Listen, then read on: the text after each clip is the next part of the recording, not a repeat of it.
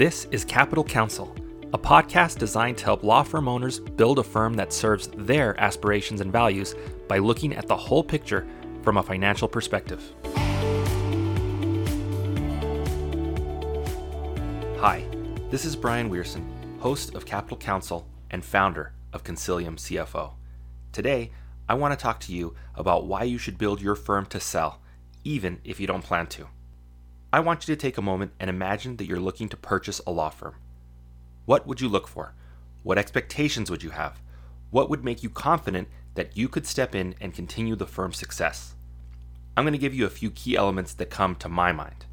Since I'm coming at this from the accounting and finance world, I'm going to start with the most obvious one to me.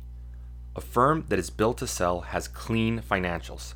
That means, first of all, that you have not commingled your personal finances with the firm's. There's so much temptation to do this because it's just so easy to do. After all, you are the owner of the firm, so the money is legally yours. Why not take a fistful of petty cash for weekend spending money, or use the company credit card for a night out at the movies? It'll be classified correctly when someone does the books, right? I found this to be extremely common practice among entrepreneurs, including law firm owners. Let me tell you, it creates an incredible mess. For one, your books are worthless. The work to properly separate personal and business expenses after the fact is virtually impossible. Your accountant or bookkeeper has no idea, and even if you do your own books, the chance that you'll remember every transaction is pretty close to zero. That means that you won't ever really know what your business actually made or spent, and you won't be able to make decisions based on your financial reports. When it comes tax time, you'll either miss out on business deductions that you were entitled to, or risk an IRS audit. On top of all that, you risk piercing the corporate veil because you failed to keep up the necessary formalities. A firm that is built to sell has financials that are both up to date and accurate so that a buyer can properly assess its financial results. Of course, that's also valuable to you today. You now have a much clearer picture of what your business has done and where you stand. You also have a lot less stress and uncertainty when it comes to compliance. Treat your firm like an entity entirely separate from you. When you take money out, make a distribution into your personal account and spend from there. Keep those books clean.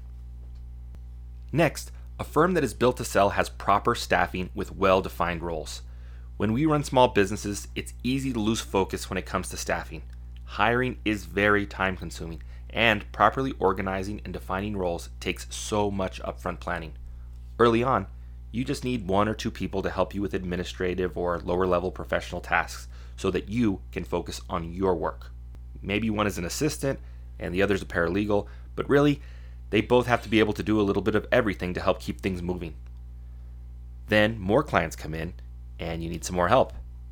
Finding good candidates is hard, so you end up hiring a cousin or old coworker to quickly add a body to the office, even if they weren't exactly the best fit. Before you know it, you have five employees, and all of them are generalists to some extent. Is five the right number of staff? It seems that way when you had only four, but now it's impossible for you to tell.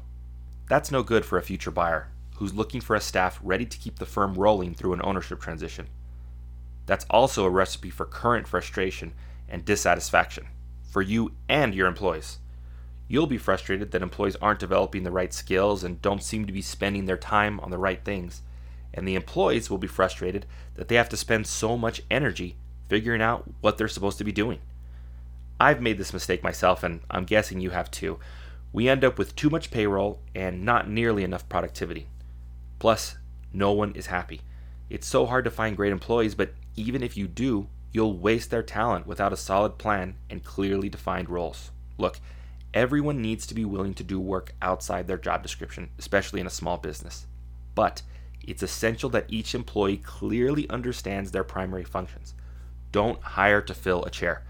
Make sure you've carefully defined the role so that all energy can go towards accomplishing the work. As you grow, you'll need to be even more deliberate. Know what everyone's job is and how to assess it. Too often, better employees end up leaving because they've handled the bulk of the work while poor performers with the same title were able to get away with doing much, much less. Good employees are able to function in clear roles. Great employees are free to excel in them. Next, a firm built to sell also has very well thought out, well documented systems and procedures. It's extremely easy for us as professional service firms to get caught up in the work at the expense of the bigger picture.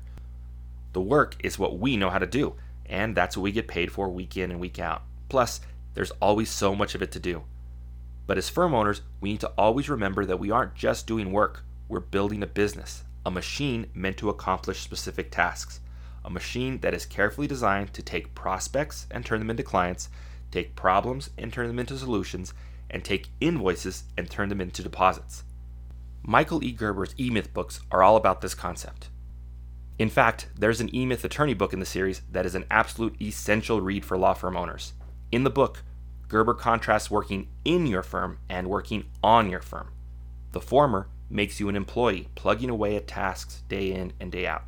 The latter makes you the owner, thoughtfully building something that will function in a way that is predictable and repeatable. That is key to a prospective buyer, of course. Aside from a client list, this machine is what they're buying. From their perspective, the systems and procedures are your firm. As the current owner of your firm, you should have a similar view. You and your employees might consider process manuals to be mundane and stifling. Who wants to go to work and be a cog in a machine, just pushing paper according to strict procedures? especially if we're educated and experienced professionals. Actually, the opposite is true. When we have clear written procedures for all of our recurring tasks and processes, we don't have to spend any time or energy worrying about what to do, how to do it, or in what order. That frees us up to use our creative energy on the things that will actually make a difference. We can do better work, and we can imagine more efficient ways of managing the process. Finally, a firm built to sell is not entirely dependent on its owner. This is the toughest one on this list, and it's not hard to see why. If you're the founder of your firm, your name is probably right there on the letterhead. The firm's website and marketing materials have your face all over them.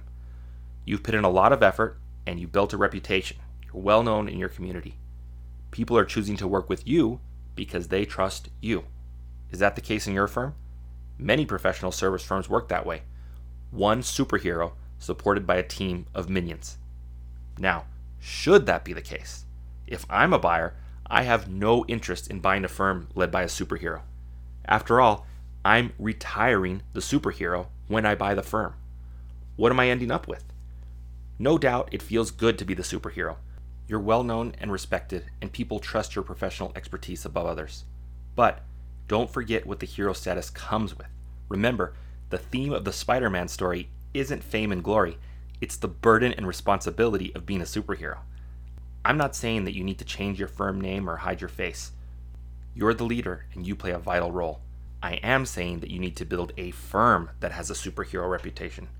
Your name is important not because it's your name, but because it represents the firm. Think of how much better that makes your life. A superhero attorney is something of a celebrity. Your clients want to work with you, they want to meet with you, a superhero firm is trusted top to bottom. A client is happy to deliver documents to a legal assistant or meet with an associate because their trust is in the firm, not just one person. Think carefully about this. Can a superhero leave early on Friday or take a week long vacation? Can they ever retire? I encourage you to start thinking about your firm from this perspective today. Take a step back and see it from the outside. Are the finances presentable and clear? Is the staffing correct? Are systems in place? Can the firm function without you?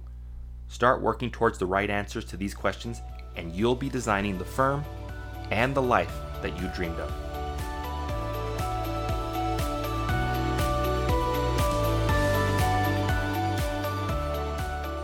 Thank you for joining me on Capital Counsel.